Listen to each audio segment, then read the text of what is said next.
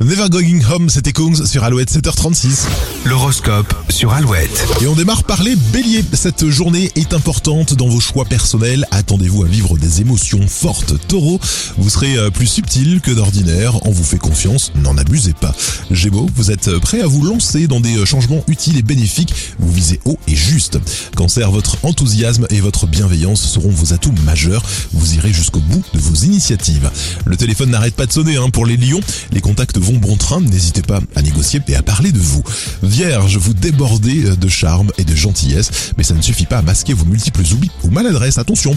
Balance, vous éprouvez le besoin de vous pencher sur euh, ce qui est vraiment important, vous êtes plus sérieux que d'habitude et à juste titre. Scorpion, pour euh, soigner au mieux votre stress, essayez de penser aux techniques de relaxation, c'est pas mal. Hein Sagittaire, il y a des rencontres intéressantes à faire hein, sur le plan relationnel aujourd'hui, vous aurez euh, des échanges passionnants.